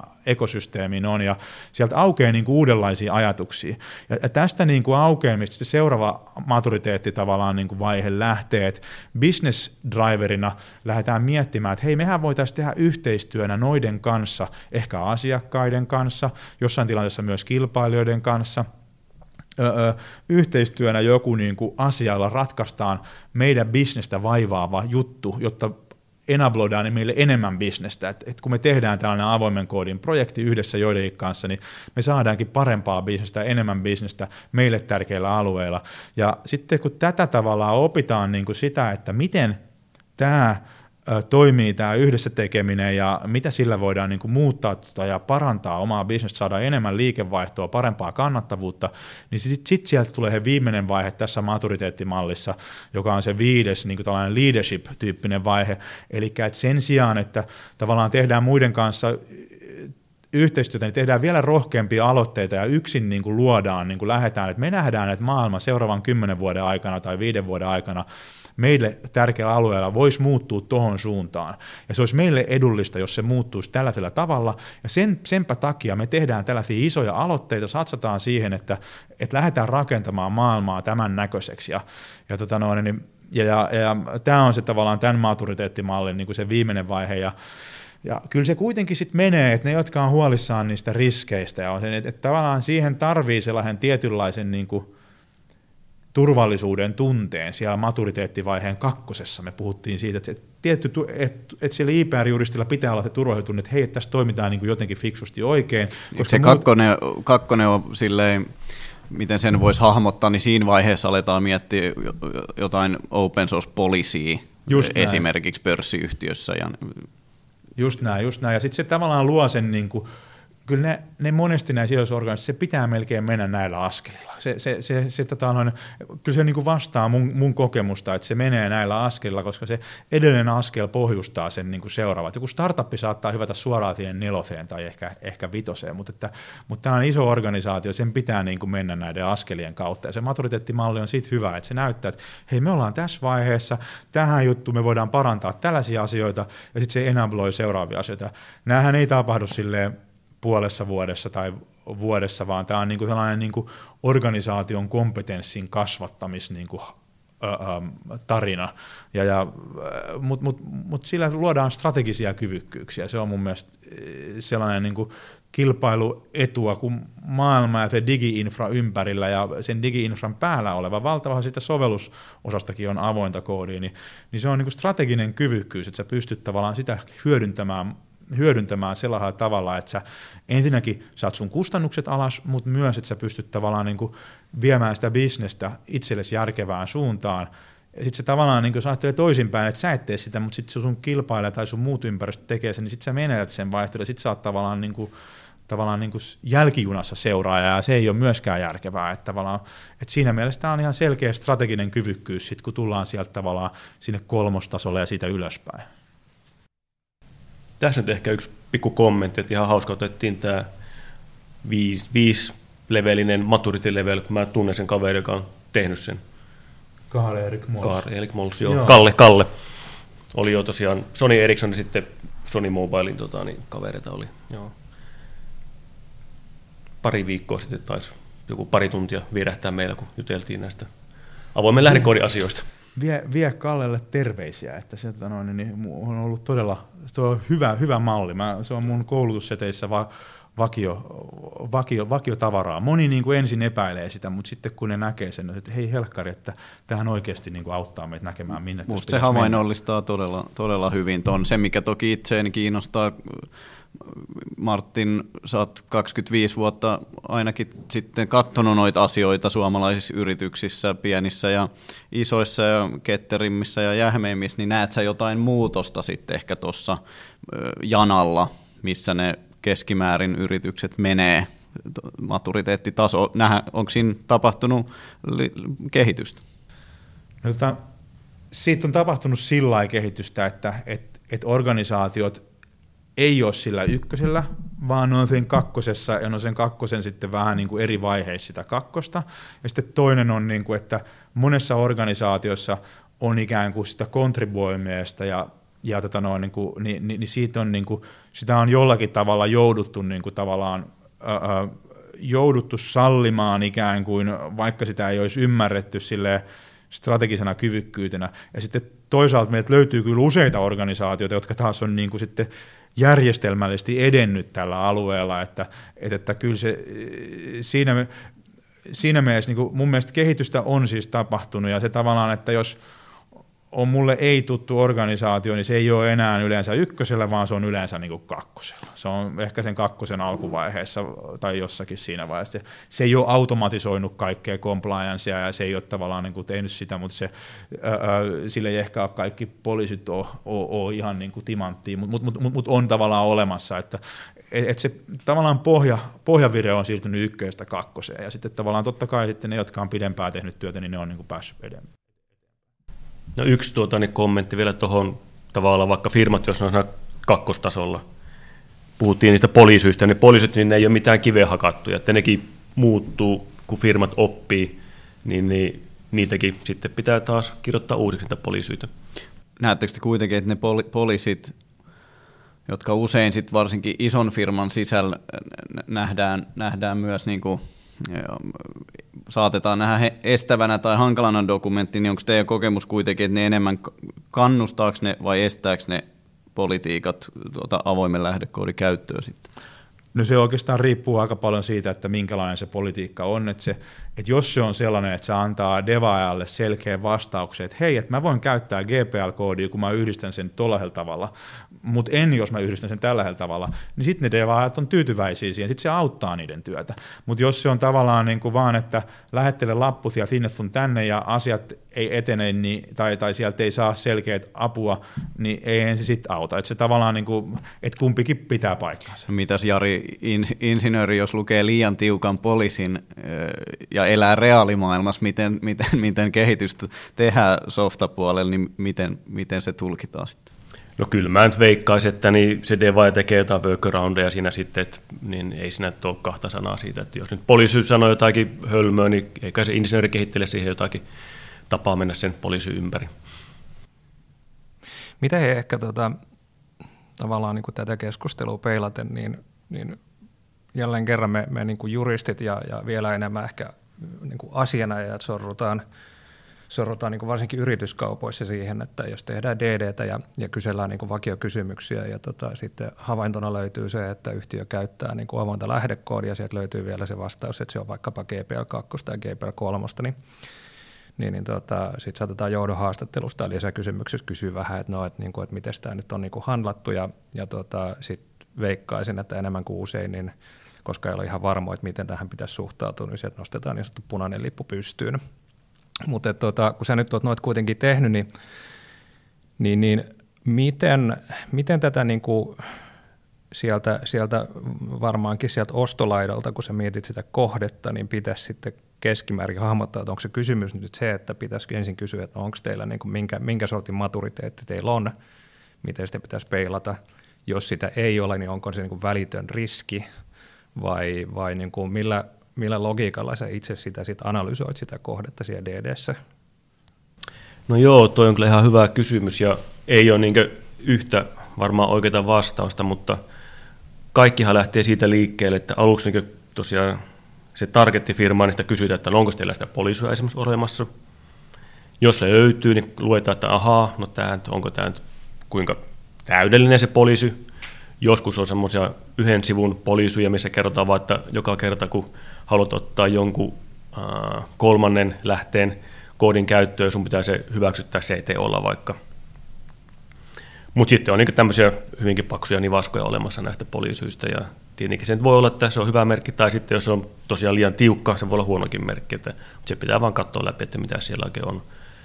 Ja sitten tietenkin, no yleensä aina tehdään kuitenkin scanni ja auditti, mikä sitten on yleensä tuommoinen kolmas osapuoli tekee, koska ostaja nyt ei tietenkään saa nähdä niitä koodeja. Mutta sitten kun se on tehty, niin sitten ruvetaan vaan perkaa sitä läpi ja tehdään analyysiä, tehdään lisää kysymyksiä, tehdään, tuota, niin, että ymmärretään, että miten sitä koodia on sitten loppupeleissä käytetty – onko se niin ok, eikö se ole ok, jos se ei ole ok, niin sille ostajafirmalle, koska ne poliisitkin saattaa olla erilaisia. Sitten pitää vaan miettiä, että miten se sitten fiksataan, että ne poliisit sitten matchaa sen ostajan kannalta ja kuinka paljon duunia se on. Mutta siinä pitää taas niin nojata siihen targettifirmaan, koska ostajapuolelta ei, niin kuin, ei varsinaisesti voi tietää vielä siinä vaiheessa, kuinka paljon sen voi olla. Mutta tuota, Nykypäivänä kyllä sanoisin, että firmat on parantunut aika paljon sitä, mitä ne oli silloin joskus 2011, 2012, 2013, niin, niin hyvin paljon on sillä, että esimerkiksi tein näitä, näitä, näitä due diligenceja, niin oli näitä kysymyksiä, siellä tuli joku ylläri sille targetifirmalle, ne sanoi, että hei, että eipä he tiennytkään, että heillä on tämmöinen kikkula täällä – mutta meillä on hei tässä jo, tota, niin se on meidän seuraavassa releasessä, se on fiksattu. Ei mun tarvinnut tehdä mitään. Mä no okei, okay, hyvä. Pannaan tämä meidän raportti ehkä, tai sitten jos raportti tulee kahden viikon kuluttua, release on tullut jo, voi merkata, että hei, tämä on jo fiksattu. Että tällä, että niin on nähnyt tämmöisen kehityksen kyllä näiden targettifirmojen kanssa, kanssa että ne on niin proaktiivisesti fiksaamaan niitä, niitä, niitä issuja, mitä on sattunut löytyä. Musta tota, ollaan hetki tässä, tässä kulmassa ja, ja tuotiin esille, että Jari on Jari, sä oot yli 50 projektia liidannut Noin 50. open source niin DD-mielessä, ja just musta Otto toi tuossa hyvin esiin, että et, et maalikko nostaa, saattaa nostaa red flagin pystyy kuullessaan, että et sisältää open sourcea tai sitten seuraavassa että siis on, on GPL-lisenssi tietyllä tavalla, se riittää, mutta kun sä oot nä- tehnyt noita projekteja paljon ja syvällisemmin, niin mitä, mitkä on niinku niitä oikeita red flaggeja, milloin pitäisi nousta sen lipun pysty? No oikea red flag nyt sitten varmaan on se, että jos nyt on sitä, vaikka sitä GPL on sitten sisällytetty siihen proprietary koodiin, niin se on semmoinen red flag, että niin ne yleensä aina flagataan siellä, ja on sitten closing conditionita esimerkiksi. Se on niin semmoinen ehkä se pahin, pahin mitä sieltä löytyy. Mutta sitten on näitä erilaisia komponentteja, mitä nyt on voitu käyttää väärin. Yksi on sitten hyvinkin tyypillinen, että on jotain esimerkiksi LGP, LGPL, en mä tuossa sanoin tässä, LGPL, koodi, mitä sitten on muokattu. Jari on maailman mies. ei vaan siis ihan oikeasti ei ole niin suomeksi tullut koskaan edes puhuttua näitä asioita, tämä on vähän outo. Niin tuota, on niin muokattu sitä, eikä sitä sitten ole annettu takaisin sinne projektille niin se on kans, ei se nyt ehkä red flagi ole, mutta se on semmoinen, mikä pitää fiksaa, että hei, että on muokattua koodia eikä sitä annettu takaisin projektiin, niin yleensä se fiksaa sen, että on hei, paketoi se, ja jos tulee, joku tulee kysymään, anna se, mutta vielä parempi, jos se niin pannaan upstreamin takaisin, koska jos on vaikka joku bugifiksi, niin se on tietenkin kivempi sitten, kun seuraavan kerran sieltä tulee päivitys, niin se bugifix on sulla siinä jo valmiina, eikä sun tarvitse itsekseen tehdä sitä Erinomaista. uudestaan. Siis osaava ostaja vaatii, että ne bugifixit kontribuoidaan sinne tota, noin, niin sanottuun upstreamiin. Se tarkoittaa siis sitä projektia, mistä se koodi on saatu.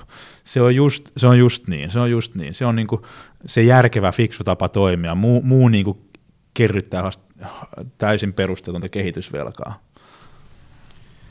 Tota, niin, noista sun kaikista projekteista, Jari, missä oot te- tehnyt OSDDtä, niin onko joku löydös kaatanut sen, sen diili kaupan? Ei ole semmoista tullut omalle kohdalle, mutta sanotaan, kyllä sitä joskus tämä keskustelu on pitänyt käydä. Että yksi semmoinen esimerkki on, että jos esimerkiksi firman niin tärkein ää, IPR on tuota, implementoitu ää, kernel loadable moduulina,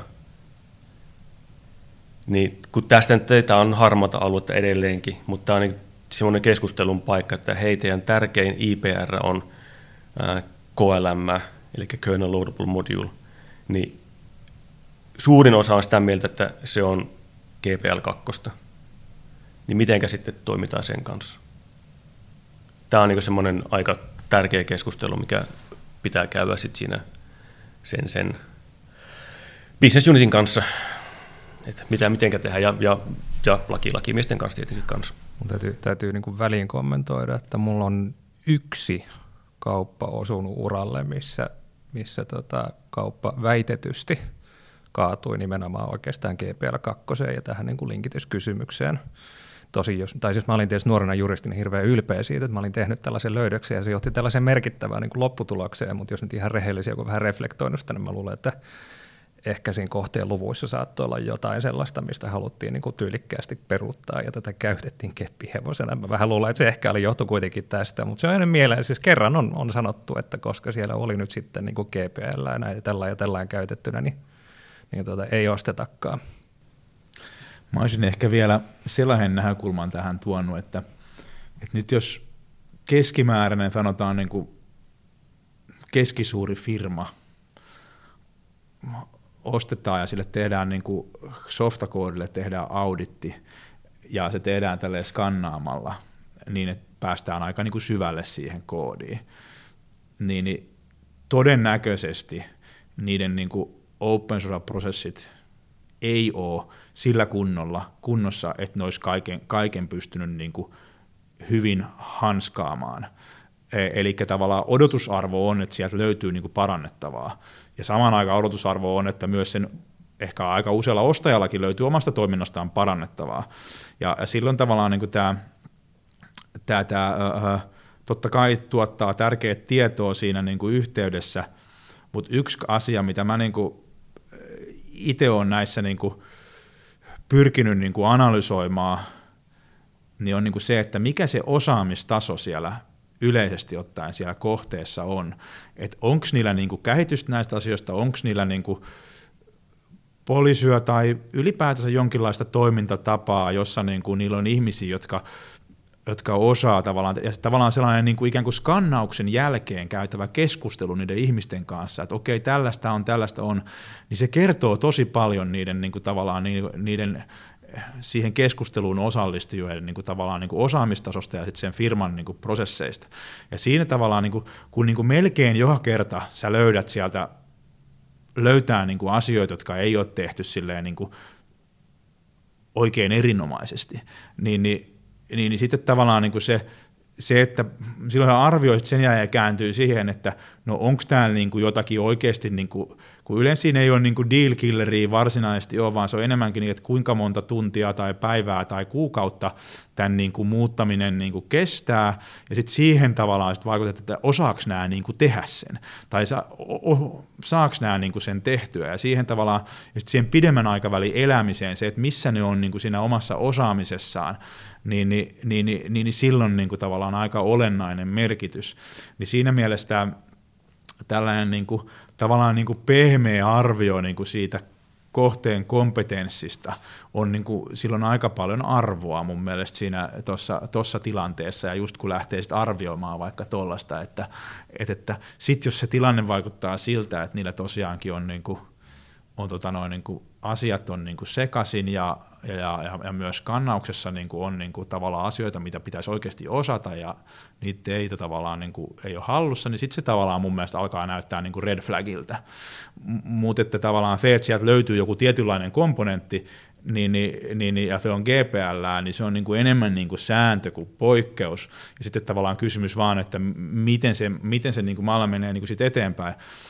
Mutta toi oli kyllä, niin kuin mikä Jari sanoi, niin kuin tosi kiinnostava toi tavallaan niin kuin setup, että jos sulla on tilanne, että sulla keskeinen IPR on niin kuin tällaisessa niin kuin Linuxin loadable kernel module, että se on tavallaan kerneliin tuleva osa, ja tota noin, niin kuin se tietyllä tavalla niin kuin käytännössä niin kuin dynaamisesti, link, vähän dynaamista linkkausta vastaavalla tavalla linkkautuu sitten niin ajattavaa ohjelmaa, ja, ja se on niin kuin se, niin niin, siinä on, niin kuin, sit, sehän on sellainen niin kuin strateginen kysymys, että hei, että onko tämä niin kuin sellainen bisnes, missä me ollaan, koska sitten ei tavallaan varmaan ihan kokonaan ei pysty kaikki, siinä on monia asioita, millä voi tehdä vähentääkseen riskiä, mutta että ja, ja voi olla, että niin kuin ihan tietoteknisistä syistä niin sä et voi siirtää sitä LKM johonkin muuhun erilliseksi prosessiksi. Sä et voi tehdä, koska se, se tavallaan niin kuin suorituskyky laskee. Ja tavallaan niin kuin, niin sit, se, sit, se on, sit sulla on oikeasti sellainen kysymys, missä pitää niin kuin miettiä, että onko tämä niin kuin, tota noin, onko tämä niin kuin strategian mukaista tai riittävä niin kuin, toimintapa ja mikä, mikä merkitys tällä on siihen kauppaan. Että, et se, se oli kiinno, mun mielestä hyvin niin, tämä on kiinnostava esimerkki löydös. Tota, mulla olisi yksi semmoinen, mua, mua mennään hetkeksi niin kuin sopimuksiin ja, ja kauppasopimuksiin. Ja mua, mua kiinnostaa itseäni valtavan paljon sopimusehdot, joista tietyllä on aina neuvoteltu ja niitä ei ehkä kyseenalaisteta, että miksi niistä on aina neuvoteltu ja edelleen vaan niin neuvotella. Tämä niin tematiikka on minusta mielenkiintoinen. Välillä pysähtyy pohtiin ja sitten nyt minulla tässä keskustelussa miele, tulee mieleen semmoinen aika tyypillinen IT-sopimuksista todella usein löytyvä, löytyvä ehto, sit kun puhutaan avoimesta lähdekoodista ja open sourceista usein asiakaspuolelta tuleva vaatimus tai sitten alihankintasopimuksessa oleva vaatimus, että et, et toimittaja ei saa hyödyntää open source-lisenssejä tai ei saa käyttää, tai, tai open source-komponentteja ei saa käyttää niitä ilman asiakkaan lupaa. Niin, niin miten tämä Martin suhtautuu reaalimaailmaan vuonna 2021? Niin, mun mielestä ostaja niin kuin lyö tuossa omaan nilkkaansa, tolla, jos se edellyttää tuollaista ehtoa, että, että mä, mä niin kuin ennemmin niin kuin sanoisin niin, kuin niin että, että, että, että edellyttäisi toimittajalta sitä, että pitää käyttää avointa koodia silloin, kun sellaista on niin kuin saatavilla, ja että niiden pitää varmistaa se, että ne käyttää sitä oikealla tavalla, ja että niiden pitää toimittaa selkeä tällainen bill of materials siitä, mitä ne on tehnyt. Ja tavallaan niin kuin, se olisi niin kuin se mun mielestä moderni, modernimpi tapa niin kuin elää sen todellisuuden kanssa.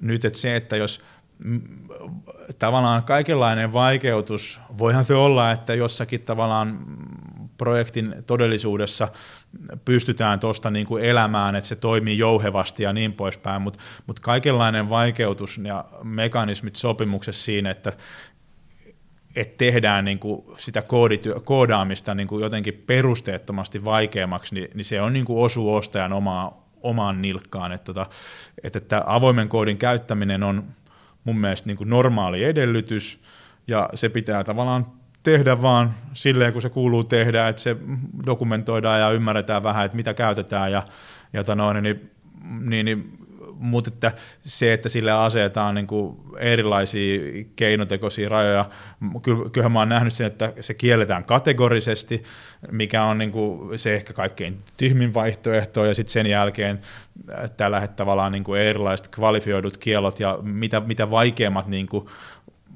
submitointiprosessit niille, niin kuin, niille tavallaan niin kuin, ä, ä, asioiden klaaraamiselle sitten rakennetaan, niin, niin, niin, niin sen, sen huonompi, mutta mut tavallaan ei se nyt ehkä ihan mahdoton ole se ajatus, että et okei, että keskustellaan asiakkaan kanssa viikkopalaverista tai jossakin, että mitä, mitä kaikkea tässä niin kuin käytetään, niin, niin voihan se olla, että se on ihan toimintatapa. Vähän riippuu, että miten, miten kanssa se projektin niin kuin toimintatapa on järjestetty, että minkälainen se on, että mutta jos on tällainen, jos on perinteinen vesiputousmalli ja on aika vähän, vähän tekemistä, niin, niin, niin sitten sit, sit kuulostaa kyllä aika, aika vaikealta.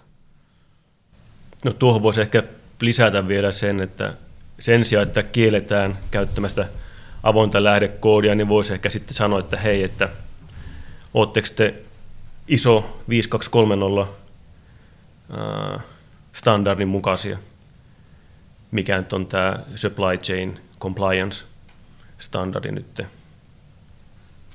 Se voisi Onko tämä OpenChainin, siis OpenChain? Se on se OpenChain. OpenChain, OpenChain standardin numero, joo. No niin, OpenChain on nykyään iso standardi, se on totta, joo. joo. Se voisi olla ehkä parempikin ehto sinne ehtoihin kuin se, että eipä käytetä kuule. Niin, Toi on tavallaan niin kuin, se, mitä mä sanoin niin kuin, et, et, et ehtona, että et okei, että et, et käyttäkää avointa, kun pystytte, öö, ja että äh, huolehtikaa siitä, että se on compliant ja dokumentoikaa se, niin, niin vähän niin kuin robustimmin sama asia sanottuna, että ähm, menkää Open Chain, spe, nyttemmin iso standardin spe, speksatun niin kuin mukaan. Siellä on tavallaan niin kuin, uh, jos katsoo sitä maturiteettimallia, niin siellä on niin kuin siihen kakkos- ja kolmosalueelle niin kuin aika paljon niin kuin hyvää tavaraa, että miten, miten asiat voi tehdä, ja, ja tuolta sieltä saa tosiaankin robustin niin kuin vaatimus, vaatimusmäärittelyn, mutta että, tokihan sitten se vaikka ei se nyt sillä lailla niin ihmeellinen ole se Open Chainin standardi, että se on ihan niin kuin realistinenkin, mutta että jos sitä ei ole tavallaan organisaatiossa implementoitu tai ollut olemassa, niin vähän siinä menee sormisuuhun, että mitä tämä tarkoittaa. Joo, ei sitä hetkessä polkasta niin. käynti, että kyllä se varmaan niin puoli vuotta, vuosi, että niin. joku organisaatio sitten on tämän standardin mukainen, niin. mutta, tuota, tai sertifioitu. Hei, tota, mulla on niin yksi, yksi tämmöinen kokonaisuus tai teema, minkä mä halusin varmistaa, että me tietyllä tavalla niin vähän käydään läpi tai jutellaan. Tätä keskustelua, kun on kuunnellut, niin tietyllä tavalla aika moni asia tässä nyt varmaan tullut sanottua ja, ja, tota, ja, ja mä varmaan osaan päätellä sitäkin, että mihin, mit, mitä te sanoisitte kohta, mutta käydään tämä nyt vielä niin kuin tämän otsikon kautta, että, että tota, kun toisaalta toi avoimen lähdekoodin ja niiden lisenssien tavallaan tämä juridinen perälauta on liittynyt vahvasti siihen, että valmistetaan kappaleita teoksesta ja tehdään niin kuin muunnelmia siitä ja sitten jaellaan sitä kappaletta. Niin on kuullut sitäkin tietyllä tavalla näkemystä ja provosointia, että, että nyt kun me on niin kuin kymmenen vuoden aikana siirretty vahvasti pilveen, niin se on tarkoittanut sitä, että ohjelmisto ei enää samalla tavalla jaella kuin silloin, kun tämä tietyllä tavalla tämä movementti ja nämä lisenssit on niin perusteeltaan luotu. Niin miten te itse sitten fiilistelette sitä, että mikä nyt on sitten tietyllä tavalla SaaSin ja Cloudin vaikutus siihen, vesittääkö se esimerkiksi tuon niin ideologisen niin kuin lokeron tästä näin, ja, ja tota, miten, miten tämä niin on muuttanut tai tulee muuttamaan vai tuleeko muuttamaan tätä niin kuin open sourcein relevanssia? Niin siis vielä, vielä tota, raflain, kaikkein raflaavin sitaatti, mitä Otto tuossa nyt kohteliaasti muotoili sen eri tavalla, mutta raflaavin sitaatti, mitä on itse kuullut, on esimerkiksi, että open source is dead. No joo, tota, on, on kyllä ton kanssa mun mielestä se tavallaan on vähän niin kuin päinvastoin. Et, et, että tämä cloudimaailmahan on niin kuin totta kai todellisuutta ja, ja, tuo, ja sieltä tulee niin kuin kaikenlaisia ö, tehokas tapa leveroida softaa ja, ja, mutta tietenkin jos katsotaan sen cloudistakin sisään, niin siellähän on niin kuin, siinähän sitten vasta onkin open sourcea niin kuin 95 plus prosenttia ja, ja, tota noin, ö, ö, ja siinä mielessä se on niin kuin,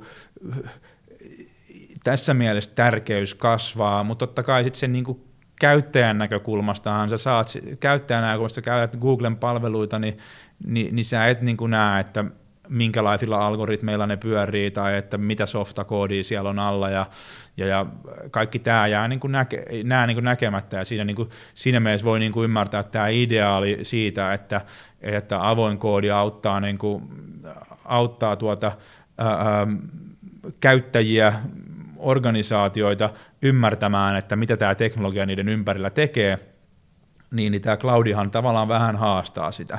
Siihenhän on tullut niin kuin, ä, ä, tietynlaisia tällaisia tota, kehityskaaria, että tullut näitä lisenssejä, niin kuin vaikka tämä GPL, tämä Affero-versio, ä, nyt on tullut tällainen niin server-side public license, joka ei ihan taida enää olla open source-lisenssikään, vaikka siinä paljon open source-ominaisuuksia on, jotka niin kuin eri tavoilla niin kuin lähtee siitä, että tämä Afferossa esimerkiksi kun, kun GPL-lisenssin normiehdot käytännössä velvoittaa siinä vaiheessa, kun, se ja, kun sitä koodia jakaa edelleen, eli teet sen levitystapahtuma, jossa käytät omassa firmassa tai organisaatiossa sitä koodia, niin, niin ei silloin mitään GPL-lisenssin ehdot sallii kaiken käytön ja millään copyleft-vaikutuksilla ei ole mitään merkitystä, ja, niin, mutta mut siinä vaiheessa, kun jaat edelleen, niin, niin, niin, niin tavallaan ää, tulee no velvoittaviksi, ja, ja noin, niin, niin nyt tämä Affero muuttaa sen sillä lailla, että se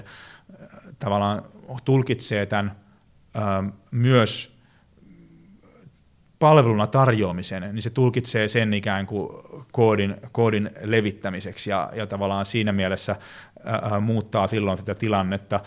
Tällaisia niin kuin muutoksia on tullut ää, ja varmaan voidaan niin kuin nähdä lisää. Mä itse niin kuin näkisin, että kaikki tämä kehitys, me ajatellaan vielä nämä niin kuin pilvipalvelut ja niiden takana oleva tekoäly, ja, niin oikeastaan nämä niin tekee oppilaista mun mielestä niin entistä tärkeämpää niin aikaisempaan verrattuna, että, että, että että se on hyvä asia, että siellä Stackissa on paljon open sourcea, ja tavallaan se, että se päästään näkemään ja saadaan ikään kuin se on niin kuin mahdollisuus ymmärtää, että miten tämä pohjainfra toimii, niin, niin se on niin kuin hyvä asia. Sitä tarvitaan niin kuin entistä enemmän. Meidän pitäisi vaatia sitä entistä enemmän ikään kuin siinä mielessä, tavallaan niin kuin ihmisinä, että me ymmärretään, mihin, mihin Facebook meitä triggeroi, ja, ja tavallaan niin kuin, ja nyt OpenSource ei yksin ole valitettavasti vastaus siihen, että mihin, mihin Facebook voi niin kuin, ihmisiä manipuloida toimimaan, tai mikä tahansa some, some voi niin kuin, manipuloida ihmisiä toimimaan jollain tavalla, ja ne algoritmit on siellä niin kuin, pimennossa, mutta että en mä niin kuin näkisi sitä, että se niin millä lailla johtaa tällaiseen open siis dead-tyyppiseen, vaan se päinvastoin no, johtaa niin siihen, että, että se tulee niin entistä tärkeämmäksi ja, ja ää, ää, meidän pitää niin kuin ohata vaatia sitten vaikkapa julkisilta palveluilta niin sen, niin kuin, ei ainoastaan sitä koodin avoimuutta, mutta myös vaikka tekoälyn opettamiseen käytyn datan avoimuutta. Ja, ja, ja ää, ää, tässä mielessä niin, niin olisin niin kuin että open, tarve open sourcelle on isompi kuin koskaan aikaisemmin niin kuin tälle yhteiskunnallisesti ajateltuna. Et mä, mä, mä niin kuin muotoilin tämän saman kehityskulun niin kuin oikeastaan aika toisinpäin. Eli, eli siis ymmärrätkö mä oikein, että periaatteessa niin tämmöiset niin right to tinker ja right to repair tyyppiset jutut ei ole ehkä ne niin keihäänkärki tuossa, vaan, vaan se on enemmän se infra ja stackin transparenssi ja mitä se palvelee nyt ennen kaikkea. Niin, ja sitten tietyllä laillahan se EUlla on, EUssa on niin kuin voittaa alaa tällainen niin kuin digitaalinen suvereniteetti. Ja, ja, ja se on niin kuin, äh, ranskalaiset on kovasti sen perään ja, ja noin EU-komissiossa se niin kuin, tietynlainen niin kuin, huolihan siellä on niin kuin tämä, että toisaalta tämä pidempiaikainen huoli tämän niin kuin, digiteollisuuden niin kuin, tulevaisuudesta Euroopassa, ja, mutta sitten toisaalta ihan niin kuin se tavallaan niin kuin ihmisten ja valtioidenkin niin kuin suvereniteetti näiden niin kuin, isojen niin kuin teknologiapalvelutarjoamien tarjoamien kanssa, ja, ja, ja siihen niin kuin liittyy se ymmärrys. Ja ei ainoastaan mun mielestä se, jos mä, ei ainoastaan koodin läpinäkyvyys, mutta myös sit sen tavallaan niin kuin datan tai millä niin kuin tekoäly opetetaan tai, tai, tai opitaan joku tietty asia. Ja, ja tässähän tämä pieni mainos tuosta Suomen avoimien tietojärjestelmien keskuksesta KOS rystä, että sen piirissä nyt vaikutetaan. Apple, Apple on tällainen nyt aika tuoreesti syntynyt niin kuin tällaisten eurooppalaisten avoimen tietojärjestelmien keskusten ikään kuin yhteen, yhteisorganisaatio, ja silloin niin kuin aktiviteettia on niin kuin tuolla Euroopan komission suunnassa, ja, ja, ja, ja sitä kautta niin, niin, niin, niin näihin asioihin nyt ainakin jollakin lailla pyritään, pyritään vaikuttaa, mutta nämä on tosi, tosi isoja asioita, että, että, että ja tärkeitä, tärkeitä, ei vaan, niin kuin, ei vaan niin kuin juristille ja bisnekselle, mutta myös tavallaan sille, että mihin, mihin meidän yhteiskunta liikkuu. Se on aika tyhjentävä. Päästi isoja asioiden äärelle. Miten Jari näkee tuon saman vielä? Onko sul työt loppumassa nyt kesken, kun open source is dead vai riittääkö no, hommi? Tuski, tuskinpa, tuskinpa, että niin, kyllä se on, että enempi sitä vaan pukkaa joka, joka suunnasta, siltä se vähän vaikuttaa. Että. Tuohon nyt voi sanoa, että Microsoftista oli puhetta, niin Azurehan niilläkään pyörii Linuxin päällä, että Linuxella pyörii, että niin ei se, ei se mikään Windows siellä ole. Hei, tota, mä laittaisin tämän mielelläni nyt pakettiin johtuen siitä, että sä avasit semmoisen matopurkin äsken, että tota, nyt, nyt ei kannata jatkaa, jatkaa johtuen siitä, että mä tiedän, että teillä, teillä varsinkin ja meilläkin saattaa olla aikatauluja. Uh, Onko teillä vielä tähän, tähän hetkeen jotain niin kuin loppukaneettia, kommenttia, muuta viisastelta vai mitä te haluatte sanoa? Hei, mun, mun puolesta kiitos. Tämä oli noin viihdyttävää keskustelua toivottavasti valasee, valasee ihmisiä ja, noin, niin, ja, ja tosiaankin keep up the good work niin kuin tässä niin kuin hosteille, että hienoa, että ATK Cast on, on, on syntynyt ja jatkaa, jatkaa elämistä. Että. No yksi kai, ei avata sitä matoa purkkia, mutta on just, että niin kannattaa ehkä seurailla, mitä tuolla maailmalla tapahtuu eri näiden ää, oikeustapausten kanssa, että se varmaan kiinnostaa laki-ihmisiä aika paljon, että siellä nyt on vaikka mitä Trumpin social networkin kanssa esimerkiksi menossa ja muuta sitten, mutta ehkä se on sitten seuraavan podcastin aika tehdä niitä sitten. Niin, ajankohtaisia aiheita on kyllä niin kuin todella, todella paljon, että niissä tietenkin kiinnostavia juoruja ja kaikenlaista. Ihan mahtava juttu. Kiitos tosi paljon Martin, kiitos tosi paljon Jari keskustelusta. Musta oli hyvä ralli. Päästiin aika hyvin, hyvin keskusteluihin ja eri laidoilta katsottiin tätä kulmaa. Kiitos tästä ja jatketaan eteenpäin. Milloin tehdään seuraava? Laitetaan kalenteri. Sillähän se hoituu. Pakko on paras motivaattori. Ei mitään. Hei, kiitos kaikki siellä, siellä kuka ikinä jakso tänne asti kuunnellakin vielä. Tästä jatketaan.